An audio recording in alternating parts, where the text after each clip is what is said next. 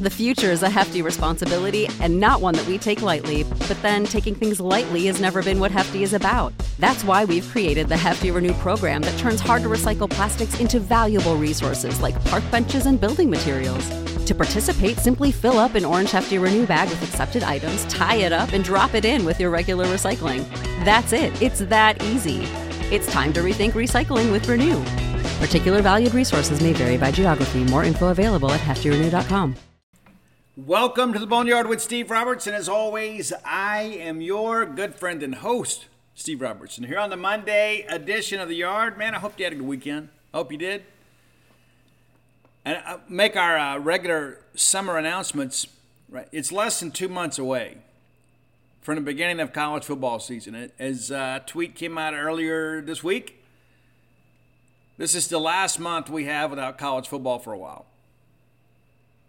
So, guys, listen to me. You need to be productive. You need to be organized. You need to be efficient in your activities and get all your honeydew stuff done between now and the middle of August. We get to the middle of August, we're going to be in game mode. We're going to be excited. We're going to be ready to watch, you know, I don't know, East Appalachian Tech versus Texas A&M, Corpus, Brownsville, whatever. It doesn't matter who it is. We're going to want to watch it. You'll be uh, tuning in to streaming junior college football games.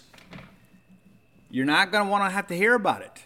I'm just telling you now, get all your stuff done. I know it's hot. It's ridiculously hot.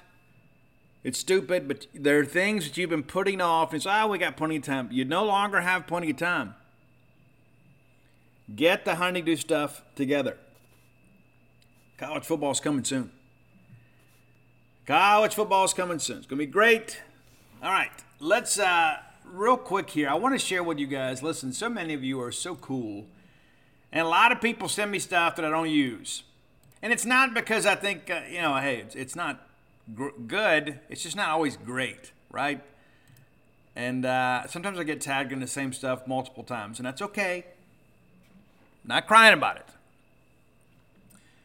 But I was alerted this morning to a uh, post on Facebook by uh, a young lady by the name of Ann Cooper Owen, who is a, uh, let's just say she is a Mississippi State grad from uh, the early 80s. I don't know Ann. Uh, we're not friends on Facebook. I don't know that I've ever met Ann. I don't know that Ann's uh, ever bought any of my books, but Ann posted something that somebody shared with me. I think is very special. So I want to read this to you because uh, I think it's important. You know, there's so many times we sometimes forget that our favorite Bulldog student athletes are also uh, people.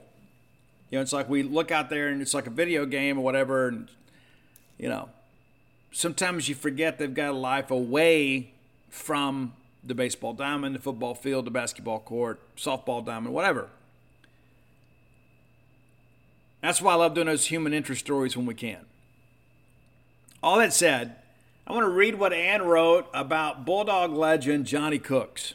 We recently lost Johnny, as you guys know. It's an incredible story here. Not too long, but I just want to share it with you. And there's a handful of pictures here, too to kind of illustrate the story, I, I, took one of them and tweeted it out too of Johnny uh, pitching in a kickball game. Ann writes, I had the privilege of going to state with Johnny Cooks. He was my friend. His kind heart was unmatched. We did our student teaching together in Starkville. He had been drafted, first round, second pick, and already played one season.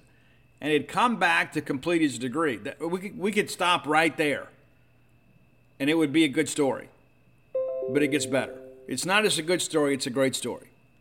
But the fact that a guy that was a number two pick in the NFL draft came back after the season to finish his degree says a lot about Johnny Cooks. All right. We had a student in a wheelchair and continues, and it was held together with twine. He didn't have much, he never smiled.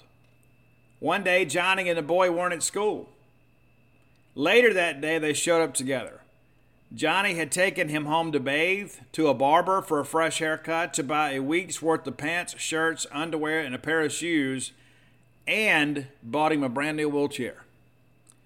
It was the first time I'd seen the boy smile. A beast on the field, an angel on earth. Rest in eternal peace, my friend, you will be missed. What a beautiful, beautiful story. And there is a picture here of the young man uh, in his wheelchair. And uh, I, I, didn't share that. Just because of the fact that I didn't want it to. Um, I don't know. I just didn't feel right about it. You know, but there's a picture of uh, Johnny out there with some of the young people. Looks like they're uh, elementary or middle school age. I would say elementary school kids.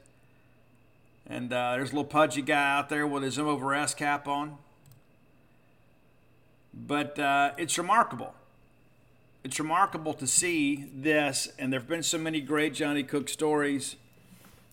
And I'll tell you, I shared this on Twitter too.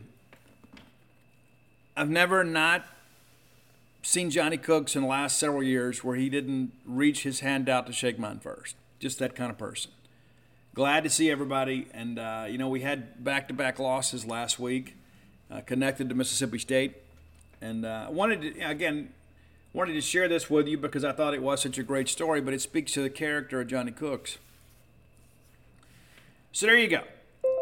All right, so uh, real quick here, before we get deeper into the show, we got a lot to talk about today, we, and we're expecting a commitment any moment now. And so once that happens, we'll talk about that be later in the show. But we are expecting a commitment, football commitment today.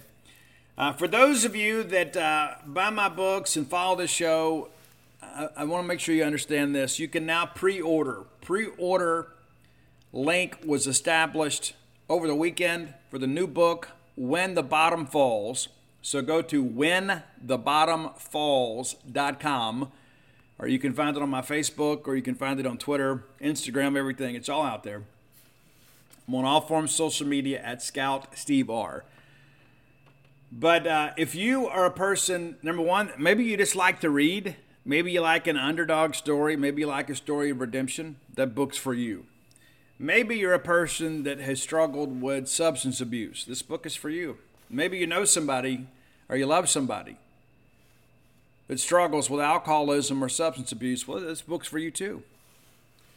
And so, what I would encourage you to do is, uh, you know, buy one for yourself. But if you know somebody that uh, maybe either is an addict or an alcoholic, or perhaps is the family member of somebody that maybe needs to get a level of understanding about alcoholism and drug addiction. Uh, one of the things that I want to say, and, and I say this regularly and I'll die on this hill, this is not an issue of morality. And there's a lot of people that suggest that it is, and uh, which kind of leads to shame. Know, I know we're not supposed to shame each other these days, but there's a lot of shame and guilt associated with addiction. It's true. Uh, but all that said, the uh, you know, for me, drugs and alcohol were just kind of extra fun in the beginning. It's like, I want to go out and have a good time. You know, everybody's partying and having fun. Well, I want to do that too, right? So I would drink more, I would do more, and then all of a sudden it became a, a very regular habit for me. It wasn't just partying all the time; it was kind of medicating throughout the day to deal with so much of that stuff. And so I spent a lot of time putting this book together in my mind, years. A matter of fact, I was writing this book when I got the book contract for Flim Flam. So we set it on the back burner and let it marinate for a few years. And now here it is whenthebottomfalls.com. You can pre order. And uh, the book will be released in September. So, like, if you order today, don't expect the book next week you know, they've got you know finish some things up with the typesetting and go to the printer, but they're going to turn it around here in just a few weeks, and uh, and you'll have that. And so we'll we will tour with the book, and uh, when we my wife's going to write the foreword, and then when she's around, she'll go to book signings with me. That'd be cool, right? She's never had that experience. I've signed uh, tens of thousands of books, and I can tell you that uh, every one of them is special to me. But it would be neat to be able to share that experience with her on occasion. So uh, but all that said, again, if you are impacted in any way by addiction, whether you be the person yourself or you love someone that is, I would encourage you. And, and one of the things that I hope the book does is to kind of create some understanding about addiction. That's not to say that we expect people to live with addiction. You know, in this day of, uh, you know, I'll get myself in trouble here. But in this day of where anything goes in life, you know, uh, I'm not going to sit here and tell you that um, we should have a specified class, that we should just accept the fact that people are living with addiction. We shouldn't. And maybe that's not uh, progressive. But we're ne- we should never set up this thing. And again, I could chase this thing forever. But, um, you know, a lot of people out there handing out rolling papers and, and needles and things like that. I mean, the reality of it is, oh, you know, we want them to be safe. We do, we do, we do. We want to live. However, people that have no consequences for their actions have no incentive to change. So you're actually enabling them. You're enabling them. But again, I'm not going to spend a lot of time talking about that because I don't want to get in trouble. But uh, again, the reality of it is, is that every family in America, at some point, if they haven't been, they will be impacted by substance abuse in one form or another. So again, whenthebottomfalls.com. Be sure and check it out. We had a great weekend of pre-sales. Great weekend. And uh, I talked to my agent about that, and I was like, "Hey, what are you expecting?" I don't know. You know, so let's set a goal for this. And so we went to work on social media, and we and we surpassed it. So. Uh, thank you guys for everybody that has bought the book and will buy the book. And my hope is that this is um, it's something that helps you, whether you're an addict or not. A lot of life's lessons in this thing. Not to suggest that I'm some sort of guru, but I'll tell you this: that um, you know, I'm five months away from being 32 years clean and sober. So I know a little bit about how not to drink and use, how to achieve something in life, how to find a measure of happiness. So perhaps you'll benefit from it. Again, from the whenthebottomfalls.com. All right, let's thank our friends at Bulldog Burger Company. I plan to get in there this week. I, I didn't get there last week. I'm kind of hankering for something. I, I want to get those sweet heat chicken sliders. It's kind of been on my mind lately. And you know how it is when you get it's almost like a, a great song, you get an earworm and you're not satisfied until you listen to it. I've got this craving for those sweet heat chicken sliders, and I'm gonna I'm gonna go have them at some point this week, maybe today. I don't know. But the reality of it is, is that Bulldog Burger Company is a great place to dine. Doesn't matter if it's lunch or dinner, or maybe you just want like a night out with friends. You could do that too. Full service bar at all three locations. That's in Starkville on University Drive, Gloster Street there in Tupelo, Lake Harbor Drive in the Ridge and Flowood area. Had one of our longtime listeners, Greg Bingham, hit me up and said, you know what, I went for the first time and the spring rolls are fire. Yes, they are. And I guarantee you this, Greg's walking around today and everybody's looking at him saying, you know what, something looks different about Greg. Well, Greg's probably better looking. Yeah, the spring rolls. Now be sure and go check them out next time you're in town. Have the Lauren, have the Bryant, have the Mentology, add bacon get that chocolate shake to go. You'll be glad you did. Bulldog Burger Company, the place for people go to meet. M E A T. All right, last night, the first two rounds of the Major League Baseball draft, and there were a couple players selected as we expected. Everything has gone to script at this point, with the exception of Colin Houck uh, you know, being a little bit lower, I guess, in the first round. It actually came in uh, the competitive balance picks, but um, still technically a first rounder. So let's uh, kind of get you up to speed on that. I think that's an important aspect of every bit of this is uh, kind of how things went and where things go from here. Uh, so we've got full coverage over Gene's page, and uh, Robbie doing a great job kind of keeping that thread together. And it's not just Mississippi State related. You know, we'll have guys that uh, perhaps are, uh, you know, from SEC programs. You know, guys that are uh, that you're familiar with, signees that perhaps uh, are headed elsewhere or they won't be signing there. Uh, but it all started with um, the 32nd pick of the draft by the New York Mets. Colin Houck is drafted. He will sign. Okay, and that's one of the things that I want to make sure that we, we drill down. Basically, anybody drafted yesterday on Sunday or anybody drafted today is going to sign with rare exception. As I shared with you guys last week on Friday, the uh, last year of all the picks in the top 10, top 10 rounds, only three guys didn't sign. And they were all college guys, including Brandon Sproat of Florida, who uh, went back to school and uh, was drafted last night in the uh, second round. But it's important to understand because because I, I, see it every day, every time we have a draft, and, and, there's so many people out there to you know have opinions. Well, maybe he'll come to state, guys. He's not coming to state. It's not going to happen because they basically agree to terms prior to the pick being made. Because if they don't, if a if a team drafts a guy in the top ten rounds, and he doesn't sign, they're penalized financially. And so they're not going to draft a guy that they don't have a reasonable expectation of him signing. And so they agree to terms, say, what's your asking price? Uh, the slot value, which is something that was set up in the collective bargaining agreement some years ago because it was ridiculous the amount of money that was being thrown around at times, and the veterans were upset about that.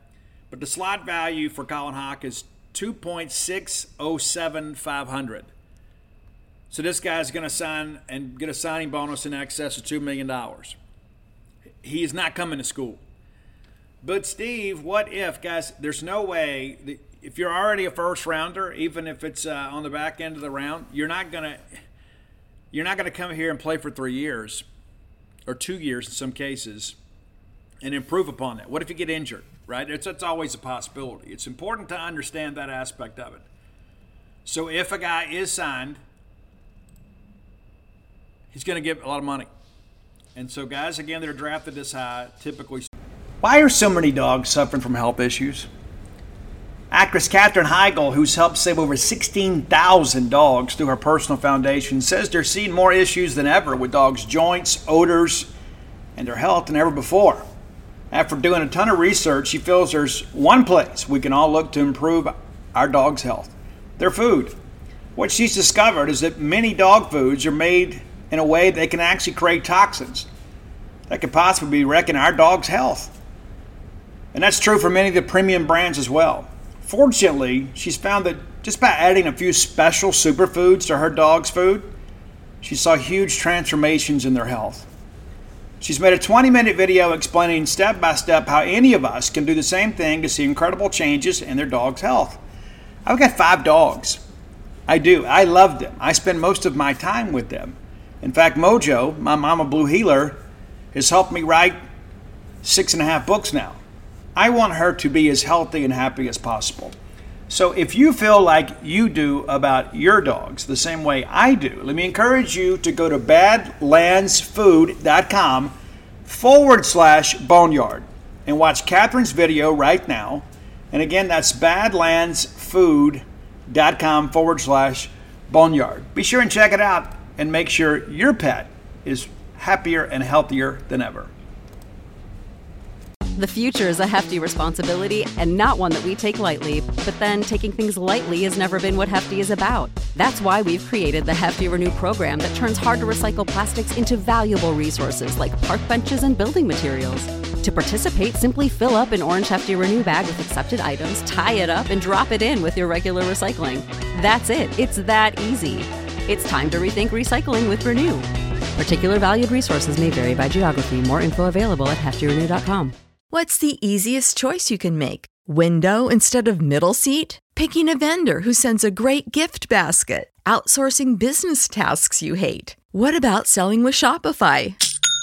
Whether you're selling a little or a lot, Shopify helps you do your thing, however you cha-ching. Shopify is the global commerce platform that helps you sell at every stage of your business. From the launch your online shop stage to the first real life store stage, all the way to the did we just hit a million orders stage. Shopify's there to help you grow. Whether you're selling scented soap or offering outdoor outfits, Shopify helps you sell. Wherever and whatever you're selling, Shopify's got you covered. Sign up for a $1 per month trial period at shopify.com slash try. Go to shopify.com slash try now to grow your business, no matter what stage you're in. Shopify.com slash try.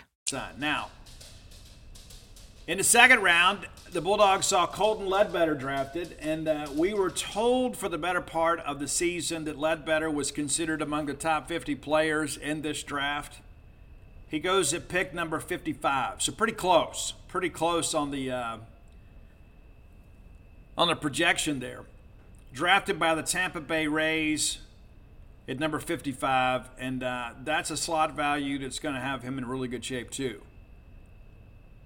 I'm looking to make sure we have it here, but it's in excess of a million dollars. I remember that. It's probably I think it's 1.6. I should have gotten my myself together here, but uh, you know, l- listen, Ledbetter's not coming back, and I've already seen some of these uh, posts in the Facebook groups. You know, well, maybe he can come back next year and be a first rounder. N- not going to happen. It's not. Well, Steve, you don't know. I, I do. I, I do, and you do too. And that's where we need some help sometimes on social media. A lot of people what's it going to take? Guys, they're going to sign. Period. What was it 318 players last year drafted in the first 10 rounds? 315 of them signed. You say, well, why didn't other guys sign? Well, more times than not, it's because they weren't able to sign. Maybe they didn't pass a medical. Maybe they couldn't agree to terms on the signing bonus. But the reality of it is, anybody drafted on day one or day two in the MLB draft is going to sign a pro contract with rare, rare exception. I can't drive that home enough. And so, what we have forecasted after talking to sources, you know, we talked to coaches, we talked to uh, MLB scouts, and in some cases, national cross checkers. We try to get information to give you guys a reasonable expectation of what to expect when the draft comes. And so, day one went basically exactly as we expected. Colin Houck, first round, Colton Ledbetter, second round. It gets a little dicey from this point forward, right? Because of the fact that, you know, there's some guys out there that um, maybe have a third round grade that have a lower asking price, or you have some guys that maybe have a fourth or fifth round grade but have a higher asking price, and somebody's like, you know what, we'll take a chance. We'll take a chance. And I had somebody tell me yesterday because a lot of people thought, well, Colin Houck would probably be in the top 15 picks. That's what he was projected uh, to be with the Diamondbacks at 12. Started to get some some rumors yesterday that he had a little bit of a, uh, a shoulder issue, not going to be a major thing, but apparently that was uh, some some teams were a little bit hesitant to make that big investment, and again he falls to the Mets. And it's terrible to even say it that way, right? It's like, well, you know, he falls to the Mets. And he's going to get about half the signing bonus he would have gotten had he uh, been drafted as projected between four and five million dollars, around twelve. The number twelve pick will sign for around four and a half to five million dollars, and he's going to sign for somewhere over two. So that, that is a significant amount of money. But you're not going to you know gamble with that. Go to school and then leave things up a chance. That's an important thing to kind of understand. So as we get into today, you know the guys that we're watching, obviously they're. Um, you know, several guys on the current roster we do expect to get drafted today. And again, reminder, because I'm already, again, seeing it on Facebook, and I love you guys to death. And there are a lot of people that just post in the Facebook groups that need to su- subscribe to Gene's page to kind of avoid um, maybe a little willful ignorance here. But, um, you know, we're, we're sitting here watching Cade Smith. Now, Cade did not have a great combine, but he was invited to the combine. He went out there and performed fairly well. He didn't go dominate. And a lot of people thought, well, maybe he'll go to day three. If he goes to day three, maybe perhaps we can put an NIL package together to get him to come back. That's a long shot. And I've got people in Major League Baseball, they're telling me he's going to go today. And uh, what the thing about Cade is too, and, and I, I absolutely love Cade Smith and his family, I do. But you know, Cade, the whole time he's been here, there's there's been something every year that's kept him off the mound. You know, his freshman year he gets here and took forever and a day to kind of get him going, and he did pitch in Omaha in 2021. 2022, same situation. You know, he pitched much better in 2022, but got a little bit dinged up at the end of the year. Remember, he left the mound in the game against Tennessee. And then this year he misses some time after the Arizona State game, misses about a month. And so that's one things that factors into all of this, right? Is like, well, yeah, this guy has been very competitive. This guy is a guy that's willing to go out there and eat up some innings for you and try to help his team win. But are we are we going to invest millions of dollars in this guy just to see him get hurt again? Now, fair or unfair, that's how people look at it. It's a business. You got to get return on the investment. But we do expect Cade to go today. Kellum Clark, another guy. I had some people telling me that they have like a seventh or eighth round grade on Kellum Clark. I think Kellum Clark's best baseball is ahead of him. I think he's going to be a very good pro player. Um, you know, again, big, strong, strapping left-handed bat. Reinvented himself as an outfielder. You know, when he came here, it was talk about him being a third baseman, and then we're going to make him a first baseman. That didn't take. We threw him out in left for a while. He ends up being in right. Kellum is not a plus defender, but he has come a long way in two seasons. Really expect some big things from him. So, yeah, we expect him to go in the latter part of today. Amani Larry is a little bit different situation for him. He is limited to what he can play position wise. Uh, again, got off to the great start. I remember that first weekend we're th- thinking Amani Larry might be the greatest player since Barry Bonds. But Amani Larry really kind of cooled as we got later into the year, got into SEC play, saw some better pitching. He went, he dipped in the order. I liked him lower in the order. But that's a guy, too. There were some people that thought he may go in the top 10 rounds. Now there's a lot of talk that he won't. Still a possibility. But if he goes on day three, then he has a decision to make. Does he want to come back and improve his standing? I don't know. Because you're not going to get in a situation where you're going to, you know, I don't think he's a guy that is going to play his way into a large signing bonus. And he may just be tired of going to school and maybe ready to begin his pro career. So, you know, if he gets drafted, you know, say 15 rounds or lower, then I think there's a possibility of him coming back. If he's drafted ahead of that, he's not coming back. Then there's Aaron Nixon. Aaron Nixon's the guy that, uh, you know, had the bad 2022 after a freshman All American campaign in 2021. And then this year, he was banged up much of the year. Had some good moments for us.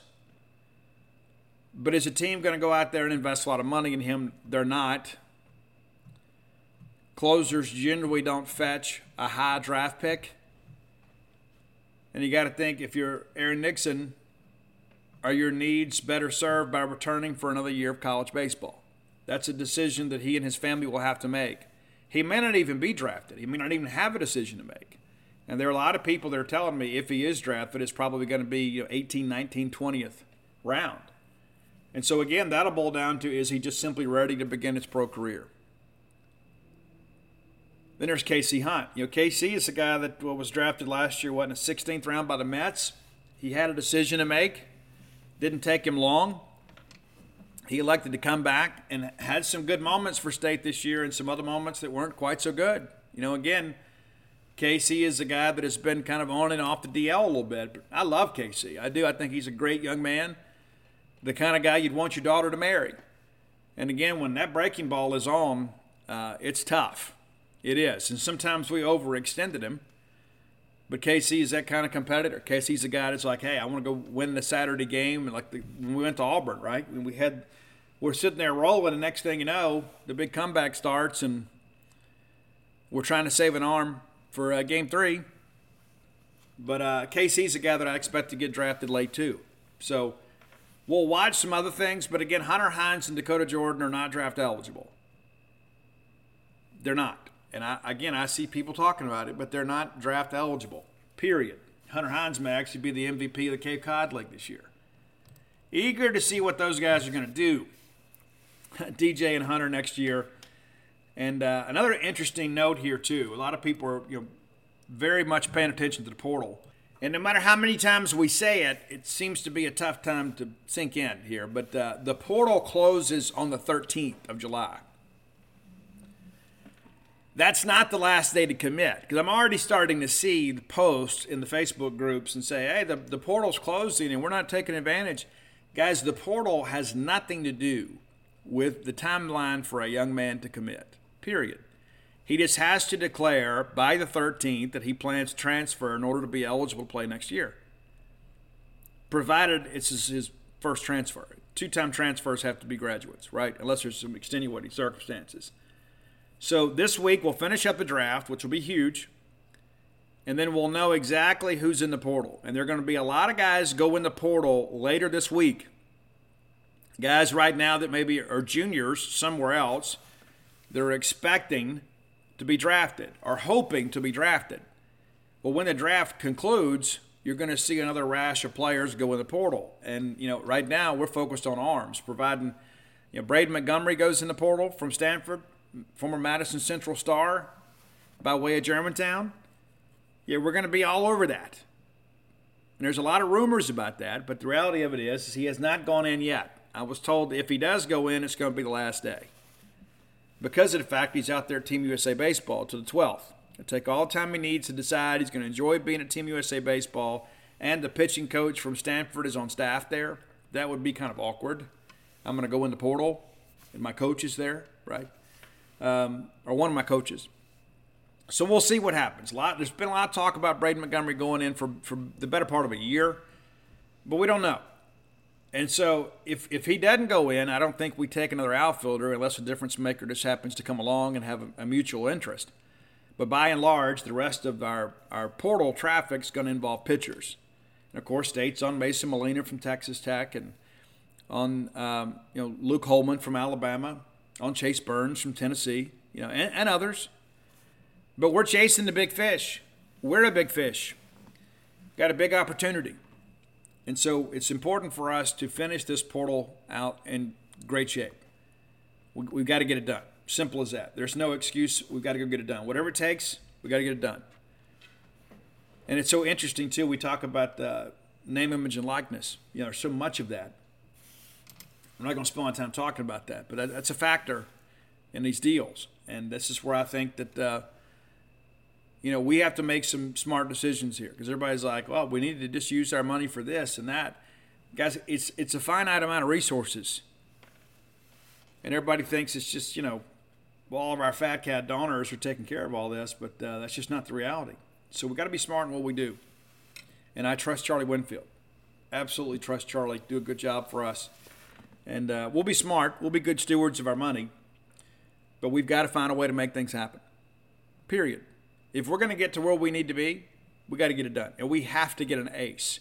We have to get a Friday night guy. Again, I think Bradley Loftin, a healthy Bradley Loftin, makes us a much better team. And I think a lot of our fans are kind of forgetting that. You know, Bradley Loftin's a guy last year that showed some real flashes for us, and he was never completely healthy. We get a healthy version of Bradley Loftin. Well, that's one of your weekend spots right there. You know, Jurrangelo Cijntje, we know what he has. He had some big moments last year, and other times, you know, didn't miss many bats. I'm eager to see what Justin Parker can do with him. But we have got to get an ace, period. We got to get one of these Chase Burns, Luke Holman, Mason Molina. If we can get two, we, will take them. Absolutely. You get two of those guys, all of a sudden you're probably one of the favorites in the West. That's how significant that is. That one decision could make. You get one guy. Let's say you get Luke Holman to be your Friday night guy, and that's not a guarantee by any stretch. But you get Luke Holman to be your Friday night guy. Well, all of a sudden, okay, well, State's a tournament team, right? You may be one anyway. But all of a sudden, you start thinking, hey, I can slide everybody back and have a true bona fide Friday night guy. But then all of a sudden, let's say you get Holman and Molina, or Holman and Burns, or any combination of the two. Now all of a sudden, you think, well, goodness gracious, Mississippi State's really upgraded here. You couple that with maybe Aaron Nixon coming back, and you know what you've got coming back with Nate Dohm. All of a sudden, you start thinking there's reason for optimism. But again, it's a big week this week, huge week for us and huge week for Chris Lemonis and college coaches around the country because of the fact after this week, you'll know who you've got and who you need to work on. Uh, because of the fact that a lot of these guys that are draft risk won't be drafted. You don't have to worry about them. All right, time for today's top 10 list. Pretty special list today, too. It's always brought to you by closewithblair.com. That's C L O S E with Blair, B L A I R Com. Blair is a mortgage professional. There are a lot of people in the mortgage industry. Blair's a pro. This is a guy that can get you to the closing table when nobody else can. And if he can't, he can put you on a pathway to get there. It's good to get pre qualified so you're not out there wasting your time, wasting your real estate agent's time. Kind of know what ballpark you're looking for. That's important to know. It's a responsible decision to make. Blair can help you with that. Saves you a lot of time, for sure. Give him a call or text today at 601 500 2344. Again, 601 500 2344. I don't need to give you his resume, but I'll give you the highlights. 22 years of experience, top 1% close ratio in the country, three consecutive years. Yeah, you, you didn't know you had a five star recruit right here in central Mississippi take care of you. And it doesn't matter if you're in Mississippi or somewhere else. Blair's licensed to practice in multiple states. So reach out to him. Let's get a deal done today. That's closeatblair.com. All right, special top 10 list. Our, our friend Michael Owens, an avid Boneyard listener, reached out to me and said, Hey, Steve, you ever thought about doing this? Well, I hadn't ever thought about using this topic, and uh, I think it's a good one. We haven't done country music in a while, and we're going to do country today, and it's not going to be this um, bro country that you guys uh, have today. You know, it's like real country like the stuff your grandparents and your parents listened to, mainly your grandparents. But it's real country music. And it all stems from one person. It's Hank Cochran. Hank Cochran was a singer songwriter, had a couple minor hits, but most of his big hits were recorded by other people. Hank Cochran is a native of Isola, Mississippi and uh, spent some time in an orphanage and kept running away and running away and ended up living with his aunt and uncle in Greenville, Mississippi. And they, they hitchhiked, ironically, all the way to New Mexico and went to work on a, an oil rig out there. And his uncle taught him how to play guitar like in their spare time. The next thing you know, Hank became a singer songwriter. Spent some time in California, ultimately landed in Nashville, and wrote some of the biggest hits in country music history. So, again, this is real country. So, uh, Hank did not use the phrase girl. That's not in there. Hank didn't wear bedazzled jeans. Hank didn't have the cap on, you know, with the hook on it. We didn't do that. Didn't have those square toed boots that look like they've never set foot on dirt a day in their lives. Much different guy. So we're going to celebrate the music of Hank Cochran today. And Hank married a uh, country music superstar in her own right, uh, Jeannie Seely. And her biggest hit, her signature song, was a song that her husband at the time, Hank, wrote. It's called Don't Touch Me. Maybe you're somewhat familiar with that, maybe you're not. But uh, Hank was married a total of five times. And uh, I think Jeannie was wife number three. They were together for quite some time and divorced in the uh, mid 80s. But uh, obviously, they had some good times together. They wouldn't have stayed together as long as they did, and, and obviously her career benefited from his songwriting. Number nine on your list today. You probably know him more for Rudolph the Red-Nosed Reindeer, but it's Burl Ives. Not a lot of things about Burl's voice, I guess, that are um, maybe, I don't know, ultra talented, but he was a great singer and storyteller. Great track of his that was written by Hank Cochran is A Little Bitty Tear. A Little Bitty Tear. Maybe you've heard it. I remember when I was a kid, see, I'm from the 1900s, when we watched TV as a family. We didn't all go cram up in our rooms. Everybody get together at night after dinner, sit around, stare at the TV. We didn't have our phones to look at, so we had to sit there and watch stuff. And on cable back in those days, I'm trying to think of who it was. What was the name of that company? It was a company that put together all these greatest hits albums and they used to have these these ads on cable. You know, I can't remember the name of them. You, you have to forgive me in my advanced age. But anyway, they would put these greatest hits together, and Burl Ives was on there regularly. I think CCR was on there the most, but every so often they would have, like monthly, there'd be a new greatest hits album, and Burl Ives was on there one time. All right, number eight, a guy that uh, got some connections to Mississippi too. It's Mickey Gilley. Mickey Gilley, you know, the best thing that ever happened to Mickey Gilley's career, in my estimation, was the movie Urban Cowboy. I think we'd all agree. But Mickey Gilley had more than his 15 minutes of fame. Guy had some big hits, and uh, that's all that matters was one of them, and it was written by the incomparable Hank Cochran. Number seven, and we're getting into country music royalty here. She was born a coal miner's daughter but she still ended up uh, recording a song from a guy that was, uh, you know, raised in Mississippi. It's Loretta Lynn, the great classic. She's got you. You may have thought that was a Loretta Lynn original. You were wrong. Number six, and again, the rest of the way, it's pretty big names here. It's Merle Haggard. It's not love, but it's not bad.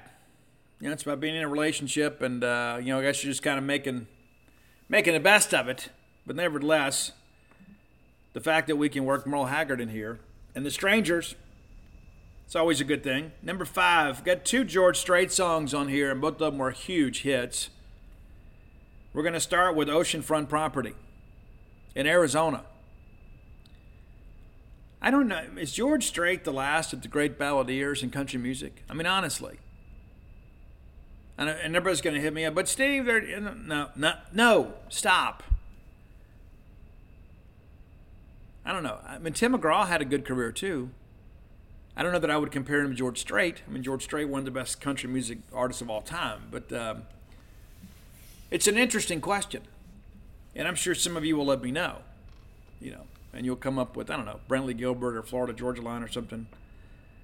But George Strait's Oceanfront Property number five. Number four, a song that was actually um, covered by a lot of people, but it went to number one on the charts with Ronnie Milsap. That's another guy too, man. You know, kind of buried in '80s country music. You don't hear much about Ronnie Milsap these days, or his music. But Ronnie was a legend, man. Him and his frosted blue glasses. What are you talking about? That white jacket, the feathered hair, sitting behind the piano. Don't you ever get tired of hurting me? That's the number four song from Ronnie Milsap. There should be more Ronnie Milsap appreciation this generation. You know, Ronnie didn't wear those little uh, you cut up jeans and a tank top.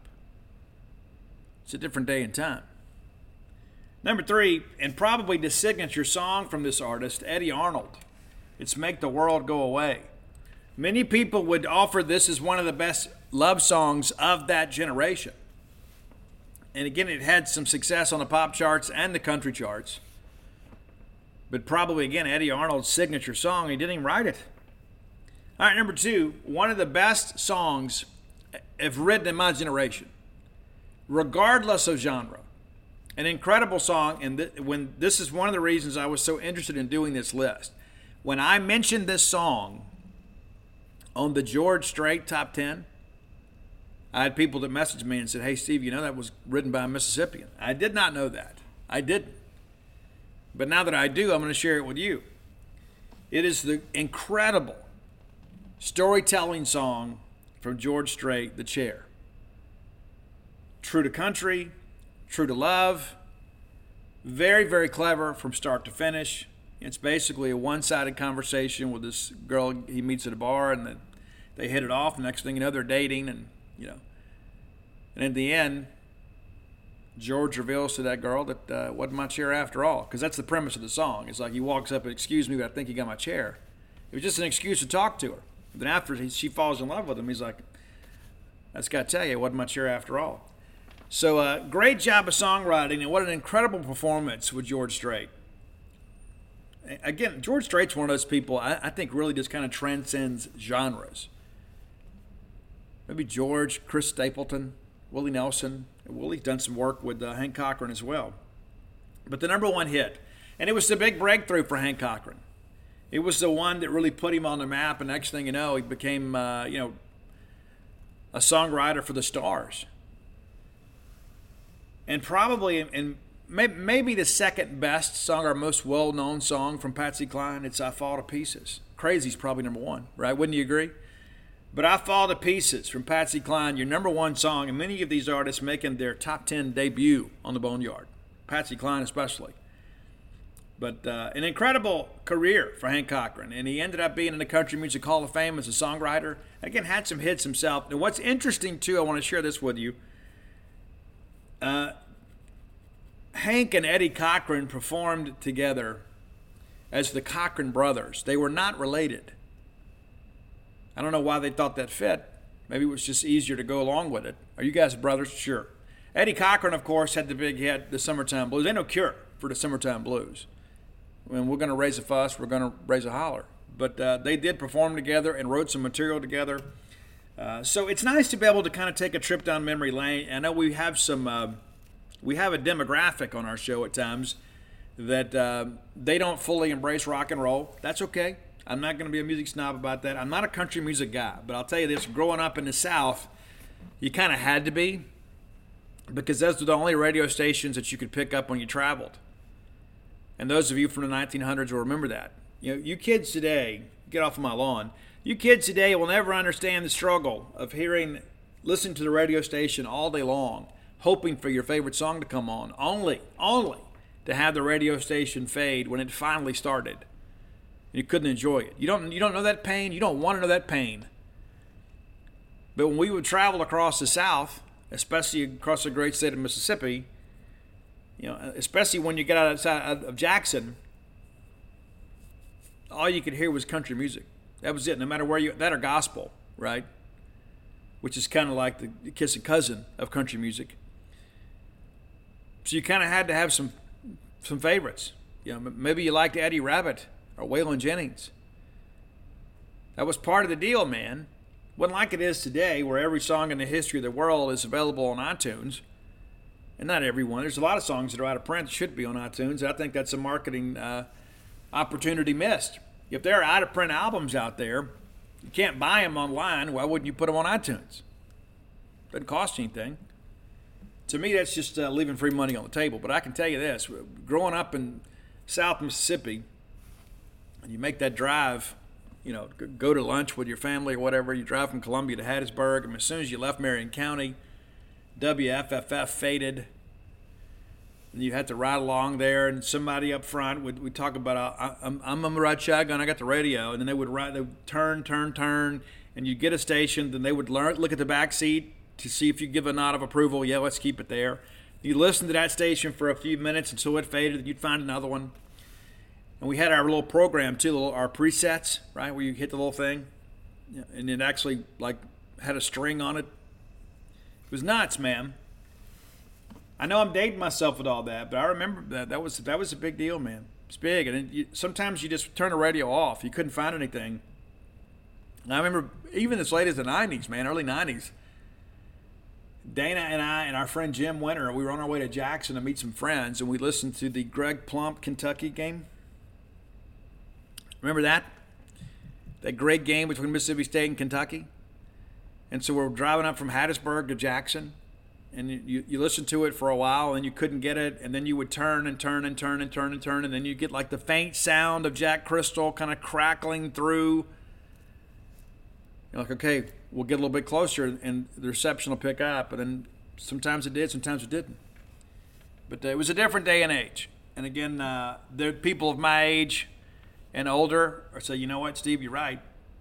I think sometimes all this technology has made us spoiled too. But I love the fact that I can just go pull up any song that I want, either on YouTube or, or iTunes, and uh, enjoy listening to that. That's pretty cool. Used to, we, we, we had to call up and hope the DJ would play our favorite song. And more times than not, they didn't. They thought they were so cool. But they were in some kind of control. They're in charge. Remember when Pac Man Fever was out? Remember that song, Pac Man Fever? Yeah. I called the local radio stations. Hey man, can you play Pac-Man Fever? I know you guys have it on your playlist. And the guy's like, well, in order to do that, I'd have to pull up this, and we got to pull up a number, and there's just too much trouble.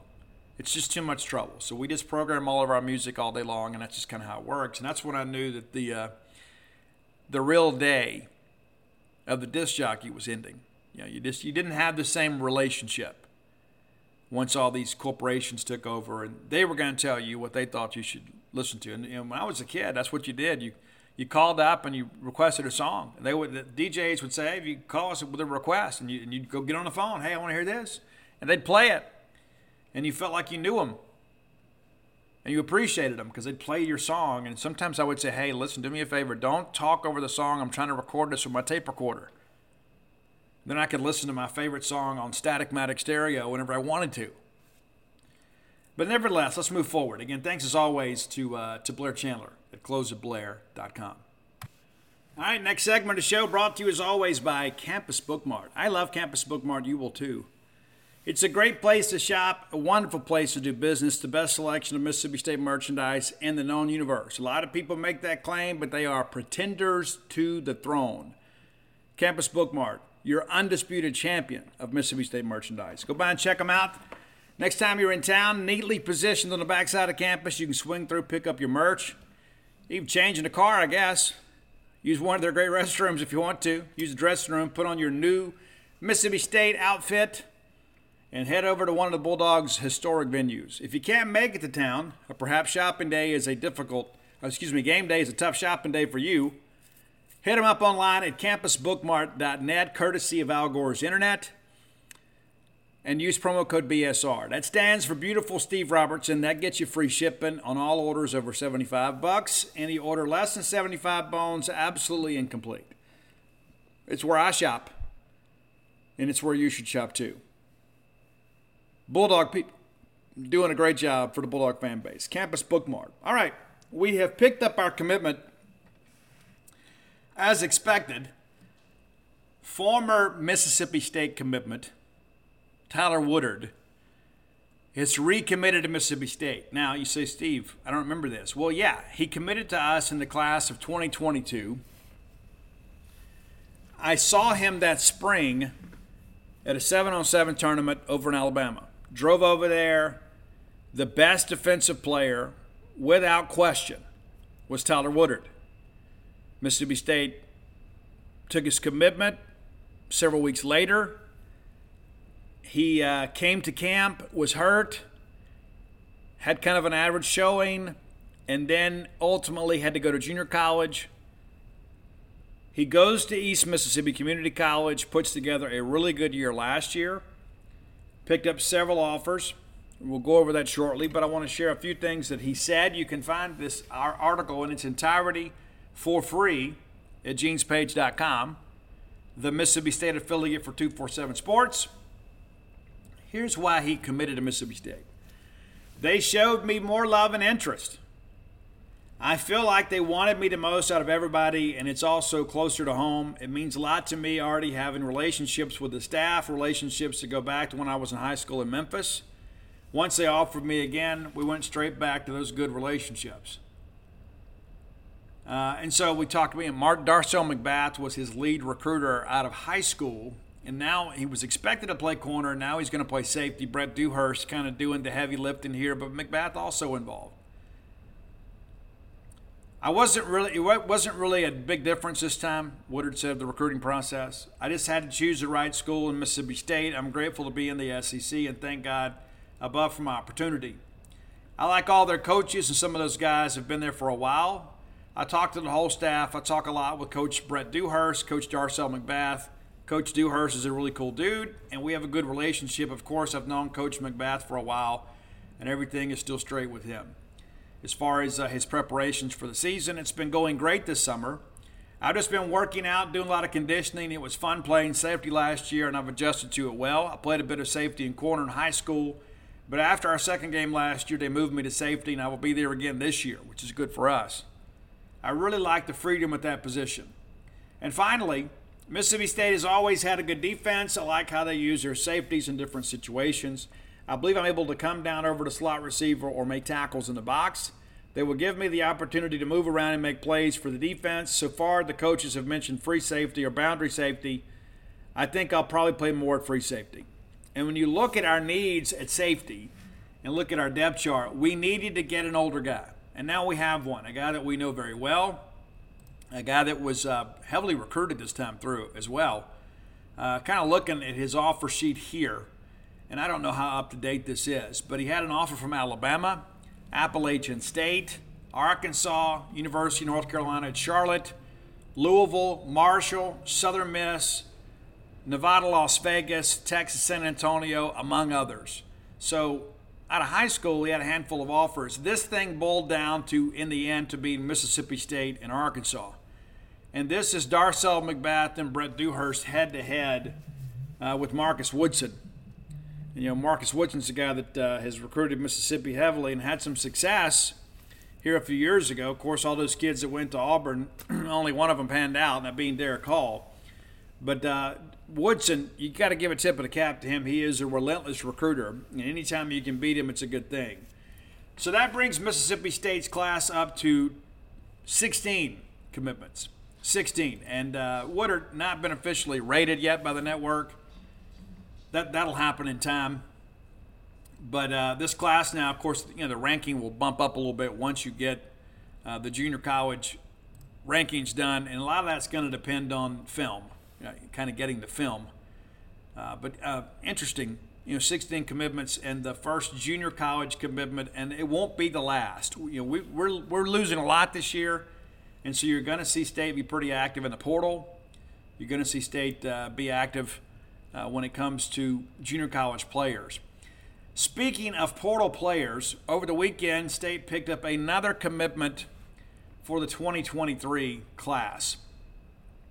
This one kind of a little bit out of nowhere, a little bit, but Seydou Traore, considered by many to be the top rated uh, transfer player still in the portal. And uh, he is headed to Mississippi State, a product of Clearwater Academy International there in Clearwater, Florida spent some time at Colorado, and uh, now is headed to Mississippi State. Now the question comes in here: is uh, what you know what happens with him as far as el- eligibility? He was originally at Arkansas State and then transferred to Colorado. So he's already used his one time transfer exception. He is not a graduate, so he is not available for immediate playing time this year. In order to get that, there's going to have to be a waiver granted. Now, that could be any number of things. And the thing you go back to with Colorado, you, know, you go back to Deion Sanders. As soon as he got the job at, at, at CU, he told a bunch of those guys to go get in the portal. And so, could this be what they consider a runoff waiver? Because if you pull a player's scholarship, then that constitutes a pretty good reason and rationale to grant a waiver. If they just leave of their own volition, they should have to sit. However, if their scholarship wasn't renewed and they have an opportunity to pick up a scholarship uh, situation somewhere else, more times than not, the NCAA will grant that. And so that's kind of what we're up against. But as of now, he is not eligible to play this fall. It may be August, who knows? because we've seen these situations in the past kind of linger into the season. So at this point, the best thing is to not expect him. And then if we get him, you're going to be pleasantly surprised. And uh, let me just tell you this if you've watched his film at all, this is a guy right here that could be a difference maker in this offense. Now, granted, the talent pool is not especially deep. When you look at tight end, and you know he's kind of a jumbo X. You know he could be a guy that uh, you know I guess some would say could play at X. I, I like him more as a flex tight end, but we'll see. Big physical guy with soft hands. Uh, really a mismatch out there. But out of high school, you know, he really wasn't much of a prospect. I mean, just kind of a mid-level three-star, not even ranked in the top 100 players in the state of Florida. And he was listed as a wide receiver, and then has kind of ballooned up into a tight end and put on some good weight. This, this is a guy that he is legit. He is absolutely legit and a guy that could be a real difference maker for us. That's an important thing to consider. In the event we get him get him in and get him eligible, this is a guy that can play. Uh, but again, that's a member of your 2023 class rather than 2024, which means state if the math works in my mind, and there's no guarantee that it does, that we have one scholarship left available. That we may use that for a walk on. I'm not exactly sure how that's going to work. But we're right at 84 scholarships right now. Now, and let me go ahead and prepare you, because it seems this is the world we live in, right? Uh, you're going to have some traffic, some outgoing traffic in the portal come December at Mississippi State. You're going to have some guys that, you know, due to the schematic changes on offense, you're going to have some guys that give it a go this year that ultimately leave. And so you're going to see some attrition. And in order for us to get, you know, what is used to be considered a full class in, we're going to have to free up some scholarships. And again, you're doing these kids a disservice. There's so many people that say, hey, well, commitment doesn't mean anything. Well, that commitment works both ways, right? I mean, and, and why would we want to keep a guy that doesn't fit our scheme.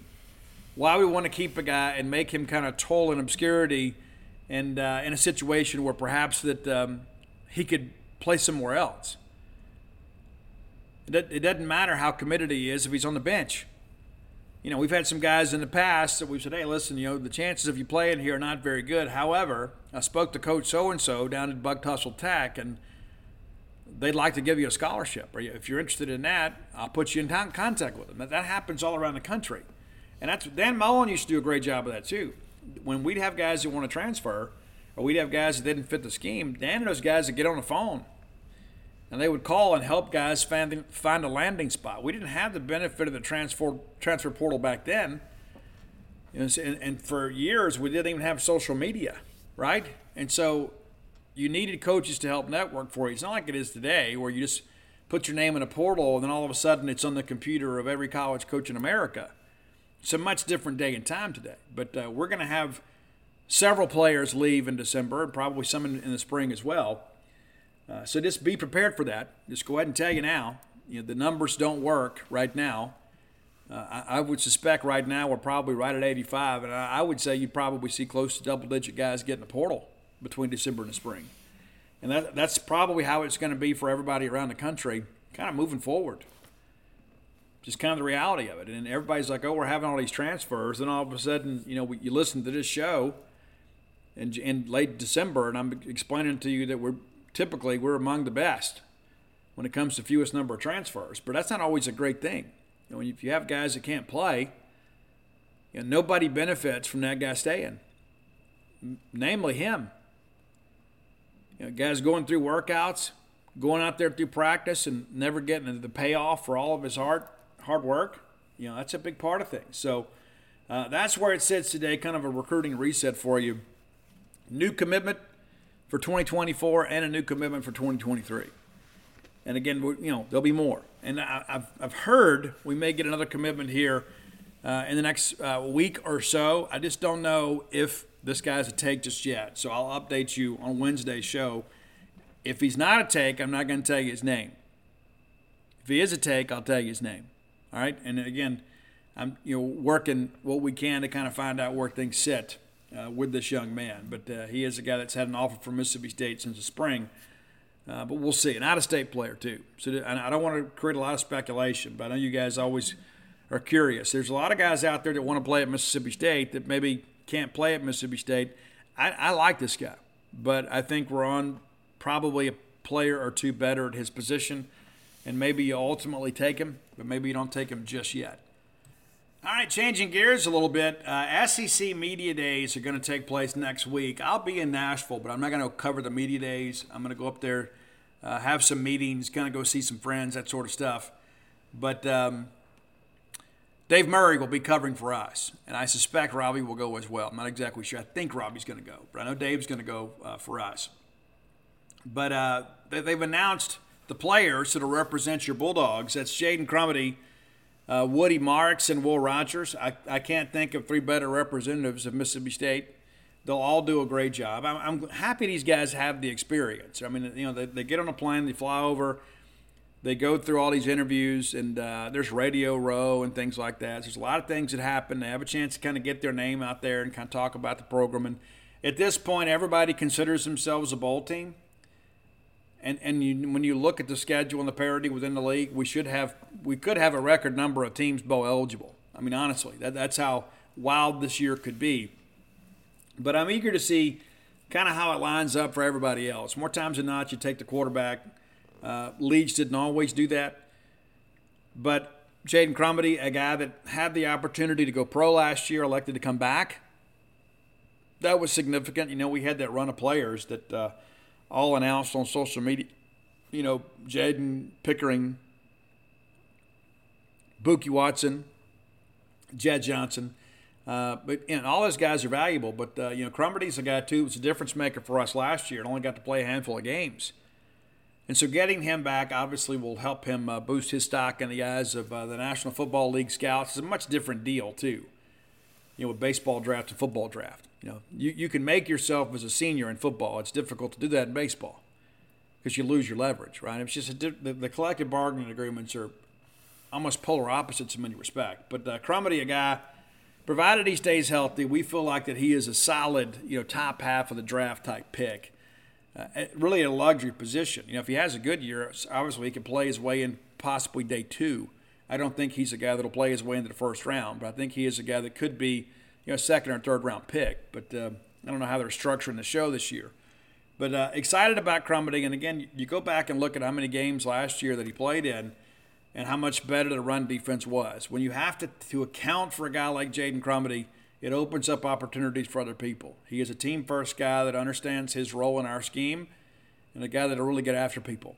Expecting a big year for him. Of course, uh, Woody Marks, I've said on the show multiple times, I don't know that anybody on the Mississippi State roster benefits more in the change offensively than Woody Marks. You saw, you've seen what Woody can do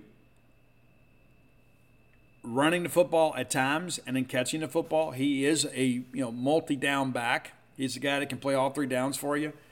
But you go back and look at how hard he ran the football. You know, I, I think about the Egg Bowl. I mean, you know, late in that ball game, we're trying to put that game away, and I don't know that anybody played with more abandon than Woody Marks did. Dillon Johnson, of course, uh, you know, had a couple big runs there too, but there was some runs on the interior there that uh, really showed you, really showed you how tough Woody Marks is. That's an incredible part of it. I mean, just absolutely amazing to think about what Woody Marks could be in this system. We're going to run it a lot more.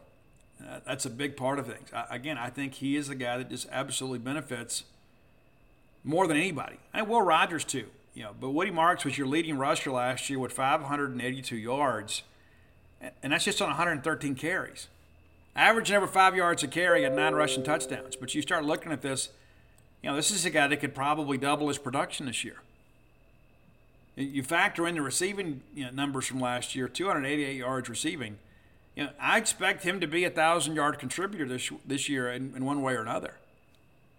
Really expecting some big things from him. You know, we discussed last week, you know, Will Rogers, the uh, most prolific passer back in the Southeastern Conference. And a lot, listen, Will's been unfairly maligned by a lot of our fans. And uh, we had this discussion just yesterday. People are like, oh, you know, I need Will to have some big seasons. Guys, we've had nine seasons in our history of nine wins or more. In our history. The only guy to have two of them was Dak Prescott. They did it back to back. And so you begin to look, work through this thing here, and you begin to think, you know, Will Rogers with this schedule, with this roster around him, the defense he has to work with, and the fact that we're going to have some new wrinkles this year that people are going to have to really pay attention to what we do. Will's a guy. Obviously, is it is it unrealistic to expect us to win nine games counting the ball game? Is that unrealistic? No, it's not. A lot of people say, "Well, Steve, I think it's seven and five Guys, I'm just going to tell you again. If we go seven and five this year and we're healthy, then we've got some problems. With eight home games for the first time in school history and some manageable road games, and the fact that we return one of the most veteran rosters in the Southeastern Conference, we've got a defense that should be top half of the league easily, and you've got the most prolific passer in the conference and Woody Marks, who I believe is an NFL back. Is it unrealistic to think we couldn't match last year's regular season win total and go eight and four? We got a very manageable non-conference schedule. And You win a bowl game, it gives you nine. You upset somebody along the way, it gives you ten. But before we get ahead of ourselves, just go ahead and kind of lay it out for what it is. Will Rogers is a dude. And again, some of our fans have kind of blamed him for some things weren't always his fault. And I'm not going to sit here to defend his play in the Egg Bowl at times. You know, that, that big touchdown right before the half, that was significant. You know, uh, the big drive to beat Illinois, that was significant. You know, uh, but yeah, Will did not play well the last couple games of the year. And he'll tag you the same. And as I've shared with you before, too, watching him throw the ball at Pro Day, he's never thrown the football better. Never, at any point. Now, granted, there's no rush, there's no you know fear of getting, getting tackled there. But I think one of the things, I think in some respects, while Will has answered the bell, we've probably asked too much of him at times. we probably asked him to shoulder too much of the load. And so, again, you begin to think about this deal. Now, all of a sudden, you know, he can be a player, not always have to kind of be the player coach. I think Will's going to have a big year for us. I do. And I think it's one of those deals, too, where Will obviously comes from a football background. His dad obviously grew up watching film with him. Will's knowledge of the game is advanced. And Will is a guy that can kind of see what the defense is showing us and get us out of a bad play into a good play. And I think now that you've got more of the complement of the running game, and there were times last year, listen, listen, you know, I, I love Mike Leach. There were times that, you know, we'd go games sometimes and have 13, 14 consecutive passing plays. And so teams just drop back, you know, kind of wait, wait for us to make a mistake or wait for us to, you know, run a route incorrectly or something like that or drop a pass or, uh, you know, miss a protection you know, that's the thing. When you remove the possibility of the big play from an offense, and you just kind of have to methodically work your way down the field, at some point there's going to be a mistake. There's some point there's going to be a holding call. There's going to be a misprotection. There's going to be a sack. There's going to be a tip ball. And I think with this offense, you know, all of a sudden you got to march those safeties down in the box to respect the run. We break a tackle, it's a big play. The air raid has not been a big play offense. It just hasn't. There, of course, there's some times, you know, where you, you get the matchup you want, you get a bus somewhere, you confuse a safety, there's a communication issue or whatever, and you can exploit that. But by and large, this has been an offense that kind of requires us to put together 8, 9, 10, 12 plays on a drive. And yes, it eats up the clock, but it also opens up the probability for a mistake. How cool would it be to go out there and all of a sudden see somebody break a, a run for 50 plus yards. There haven't been a lot of long runs in recent years because of the way people defensed us. When you play two and three high safety, I mean, it's difficult. It's difficult to rip off a 25 yard run when there's three safeties on the field. It just didn't work that way. So it'll be eager. I'm eager to see what Kevin Barbay does. And I, again, I think Woody benefits the most. I think Will probably second most. I think you're going to see a different brand of Will Rogers, as good as it's been at times. I think you're going to see Will be a better leader and be a guy, too, that a lot of people look at and say, you know what? This is a pretty cool thing. All right, final segment of the show. We may not go the full 90 today. Um, I, I, had an interesting idea over the weekend. I wrote this article, and you can go read it in its entirety for free at genespage.com. You know, Zach Arnett began his college athletics career as a baseball player. A lot of people didn't know that. But Zach had football in his blood. And Zach and his family, obviously, uh, you know, I won't, I won't say they were rich by any stretch of the imagination, but they they could afford to send their kid to college. Okay, uh, and you, and when you're around Zach, you know he kind of has this blue collar uh, you know, hard nosed mentality. You think, oh, this is a kid that's worked his way up from nothing. That's not true. Okay, that's not true. Zach's bravado, I think, is really just kind of, you know, based on the fact that he was always a smaller kid, and so he had to play big, and so baseball. Division One baseball was probably the, the easier course of action for him. And so I said, I'm going to write an article about that. I want to write about Zach, you know, being a baseball player. And I, I was uh, initially told that he walked on to baseball at University of New Mexico, but I found out later he was actually offered uh, a scholarship to go play. And he was from La Cueva High School there in Albuquerque. And uh, so I started kind of digging into all this, and I'm like, um, hey, this is a pretty special story here. Because I've soon discovered that Arnett played with two future big leaguers Jared Pacheco, who spent a lot of time with the Rockies, some time with the Diamondbacks, and then uh, James Parr, who was drafted out of La Cueva High School by the Atlanta Braves and spent a couple years uh, in the bigs. So I'm thinking, well, man, how good could this team be?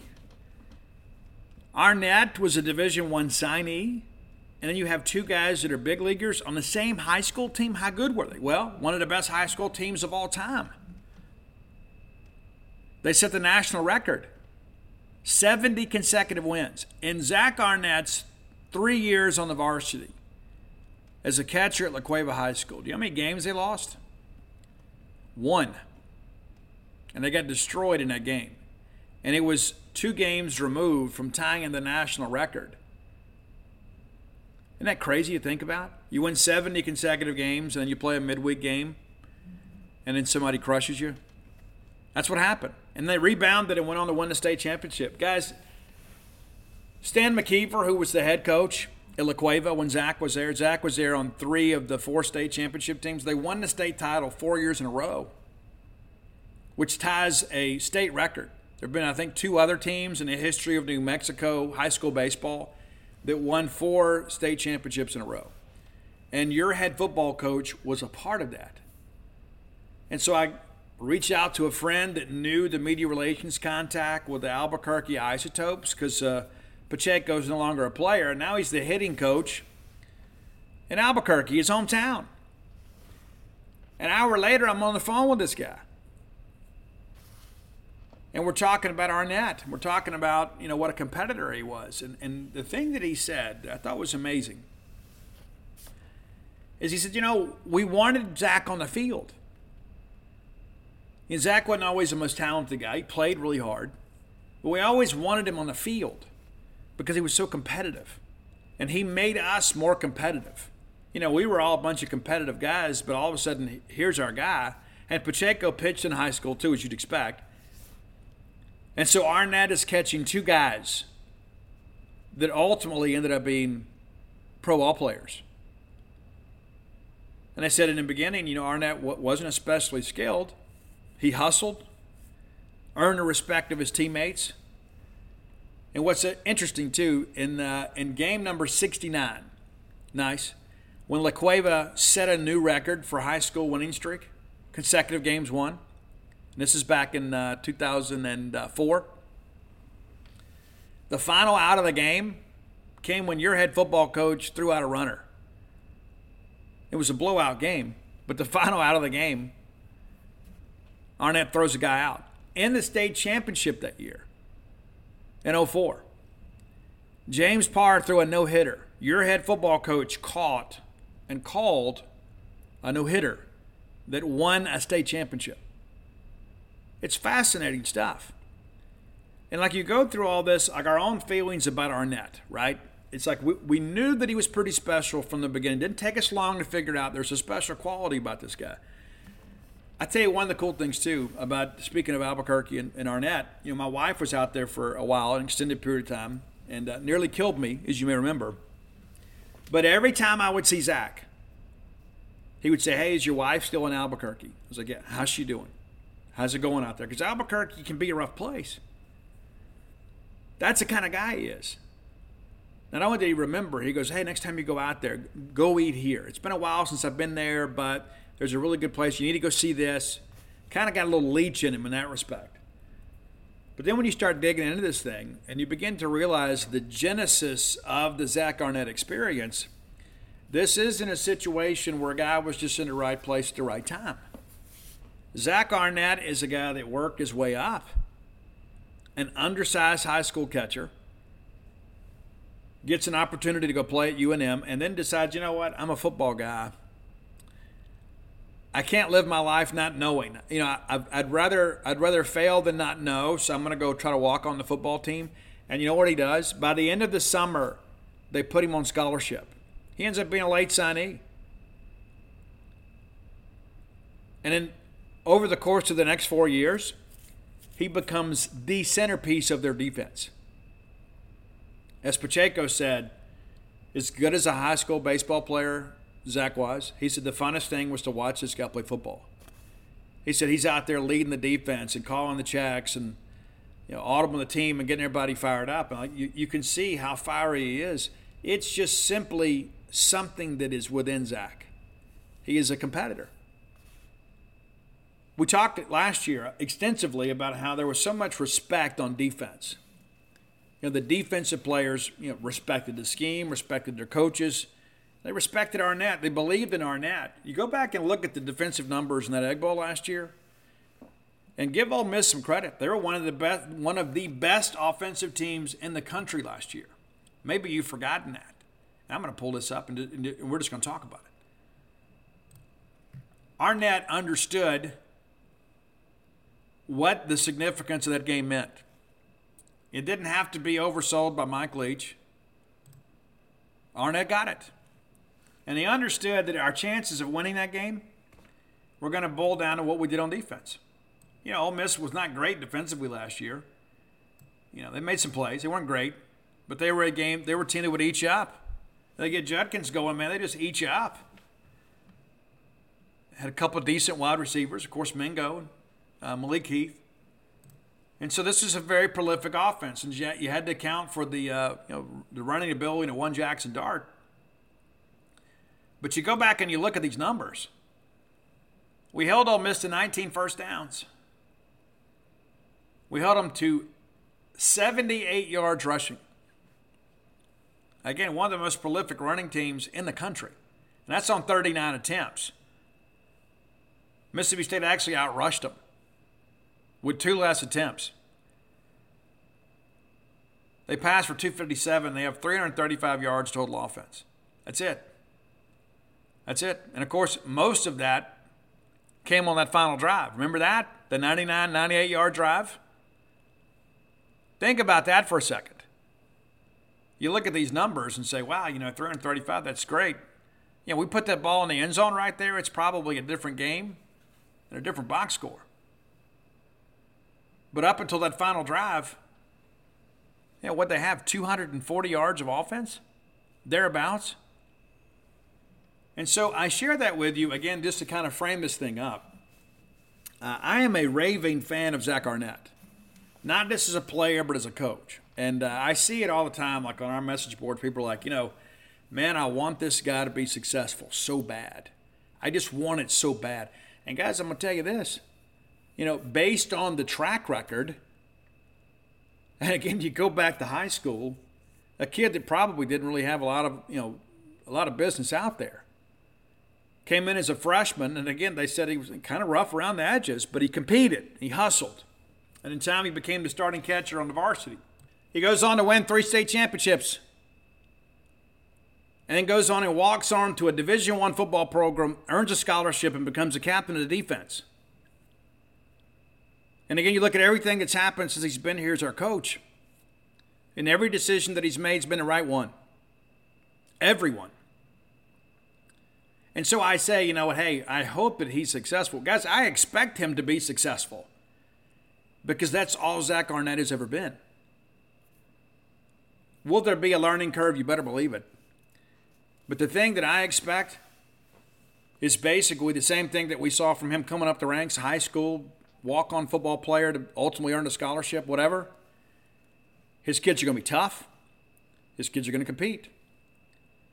His kids are going to get out there and get after it. And it's not like he's a brand new guy that comes in and we just don't know anything about the guy, right? It's a guy we've had a chance to get to know for three years. Now, there's really not much chance of him ever going back to be the head football coach at University of Mexico. Mama's not going to call him home. Matter of fact, he doesn't get back to Albuquerque very often, um, but he does on occasion. Because Zach is here trying to find a way to get, get your football team to, to win a ball game. Very involved on the recruiting side of things. And you look at how we're recruiting right now in states going exceptionally well. It is. And so the thing that I just kind of I want to kind of bring all this kind of together is this is not a hope situation. This is not, well, I got my fingers crossed, Steve. No, no. Zach Arnett may be ahead of schedule, which is kind of the story of his life. But Zach Arnett was the right guy at the right time for this program. And I think long term, we're going to look back and say, you know what, this worked out really well. I, will give you guys a little bit of an aside, too. While it was never officially declared, Zach Arnett was your coach in waiting. There's never a contract signed. There's no language anywhere. Nobody ever said, hey, Zach, you're the coach in waiting. Zach Arnett loved it here. He loved working with Coach Leach. But, you know, you know, there was some there were some murmurings about Coach having some health problems last year, that he may retire. And sadly, you know, we all know how that story ended. But as late as, you know, last summer, there were some discussions. And uh, Mississippi State officials actually uh, you know, kind of did their due diligence into Zach. You know, people forget Zach signed the most expensive buyout of assistant coach in the country a couple years ago, which says a lot about how he feels about you and about us and about Mississippi State and about Starkville. This guy's committed to your program. You know, Dan Mullen did a lot of amazing things here, but let's be honest about that. I mean, it was like, you know, he was dating us until he found a better option. And I get it, man. I, I appreciate people that come in and they aspire to be great and they, they're ambitious and they want to win national championships. I get it. I understand it. Do you think Zach Arnett expected to win an national championship when he went to New Mexico? Probably not. But he loved the game, he loved his team, and he went out there and did his best to make them better and do some historic things. And I believe, and I may, you know, five years from now, I may look back at this and say, you know what, I was a complete idiot. I believe Zach Arnett's going to be here for a long time. And not just because of the fact that, uh, you know, Zach Arnett is a good football coach. I think Zach Arnett loves it here. I think Zach Arnett loves Mississippi State. You saw from the very beginning, he's like, I'm just so grateful to this university for this opportunity. I think Zach's the kind of guy, too, that, you know, we believed in him first. I guess we'll give Rocky Long a little credit for that, too. But we believed in him first. And we hired him based on Rocky Long's recommendation. Mike Leach, Rocky Long, amazing friends. And Mike used to tell me the best defensive mind in the country was Rocky Long. We couldn't get Rocky to come. And so Rocky makes a recommendation that we hire Zach Arnett, who had, was at Syracuse at the time, had not signed his uh, contract, and actually used their fax machine to fax us back his uh, you know, memorandum of intent and we pluck him away. And he comes down here, and after year one, everybody in the country wants to hire him, including LSU, and he stays. And to give John Cohen some credit, John had put in a buyout. You know, halfway through the year, we went ahead and negotiated an extension. We realized what we had there. So after the Ole Miss game in 2020, we go ahead and sign an extension with a very expensive buyout. So whenever all of a sudden South Carolina and all these people are like, hey, you know, we want to go interview Zach Arnett. It's like, okay, but you're going to pay every dime with a buyout. And you're like, what's a buyout? Like, oh, goodness. And I remember, like it was yesterday, I love all these people with, quote, sources at other schools that have no connection to Mississippi State. But, well, I understand they're going to, when all that stuff happened with the Orgeron thing, well, I understand the buyout can be negotiated. Let me tell you this I know John Cohen better than most of you folks do. And if you think for one second that John Cohen was ever going to negotiate a buyout to allow Zach Arnett to go to LSU at a discount, you don't know John Cohen at all. There was no way we're going to let him leave and go to a division rival at a discount. We'd have made him pay every penny. And I remember having that discussion with John after the dust settled. I said, "There was a guy in LSU media says that uh, we're going to negotiate the buyout." And I told him, I said, "If you think that John Cohen's going to settle for anything less than every single penny owed to Mississippi State. You're kidding yourself. John's like, well, you told him right. And so I look at all these things, kind of the pathology of how Zach Arnett became our coach, how he became a Division One athlete, how he got into coaching, and how ultimately he landed here. And I think it's one of those things that was supposed to happen. I think we have a very special individual as our head coach and to hear Jared Pacheco t- uh, tell the story, Zach Arnett's one of the most intelligent guys he knows.